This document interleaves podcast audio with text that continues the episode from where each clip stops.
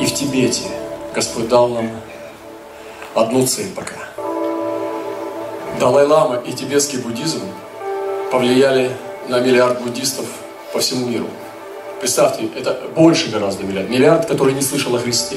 Миллиард не слышал о Христе буддистов.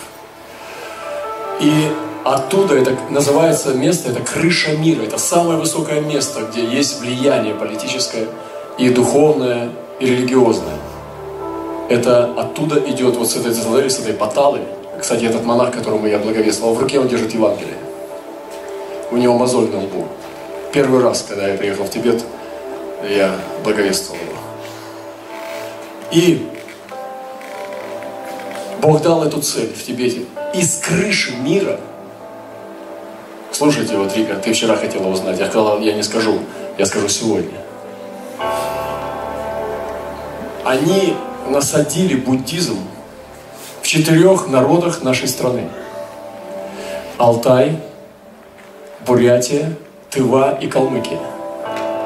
Четыре народа нашей страны под влиянием тибетского буддизма именно из крыши мира.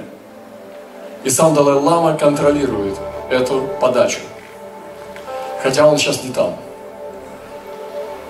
И наша задача из крыши мира сделать ее местом благословения, чтобы посылать стрелы в эти стрелы и освобождать народ, промаливать тибетские народы, народы тибетского буддизма в России. И это будет авторитетно. С крыши мира, с которого насадились ростки их лозы нашей земле, оттуда же, откуда это началось, посылать, помните, когда самолет летит, истребитель, за ним посылают ракеты, которые находят его. Он от нее уходит, она за ним. Вот так мы должны вот такие стрелы послать в эти страны за тибетским буддизмом. Эти ищущие стрелы, которые найдут его и в хвост стрелы сокрушат. Вот это наша задача на крыше мира.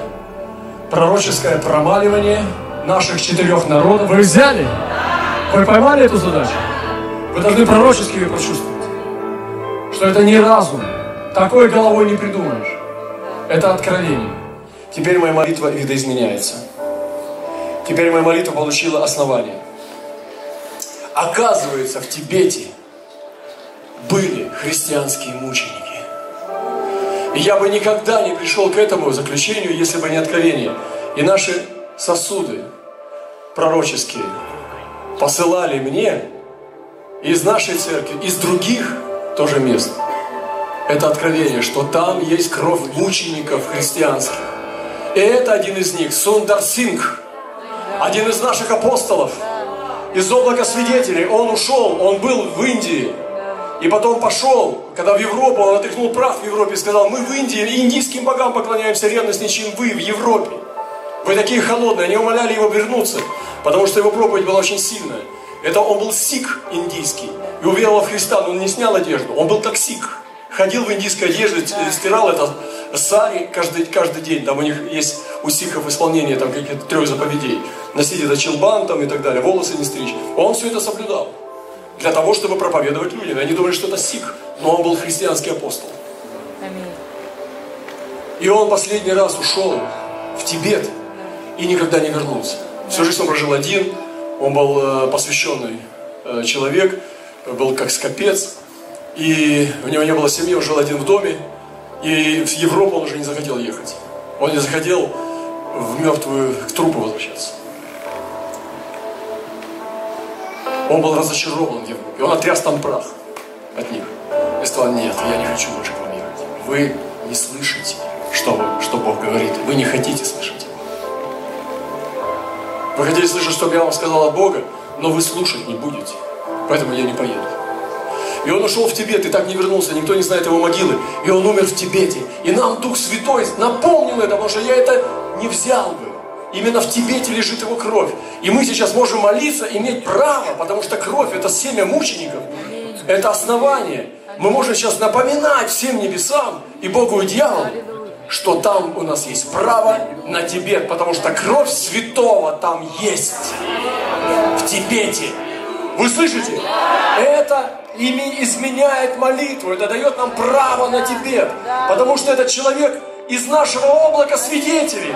Это наш наставник. Мы сделали его своим наставником. Мы изучали его проповеди, мы изучали его жизнь. Мы взяли его как учителя. И он нам дает право на Тибет, потому что он отдал свою кровь в Тибете. Потому что он пролил свою кровь там, и он там лежит костями. И мы можем, а он наш отец духовный. Он один из учителей наших. Если мой брат пошел туда и умер, я сегодня имею право продолжать его дело. Это есть мандат на тебе.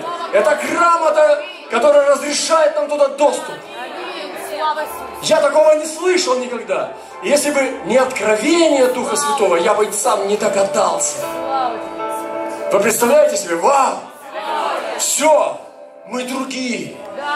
Теперь наше общение с Тибетом я, может, в следующий раз написал даже эту молитву в белом стихе и написал в конце, когда уезжал с таким сердцем, как будто меня оторвали от хорошего сна. Какой-то приятный сон. Помните, Еремия говорит, сон мой был приятен. Но я проснулся, написал моему другу Тибету.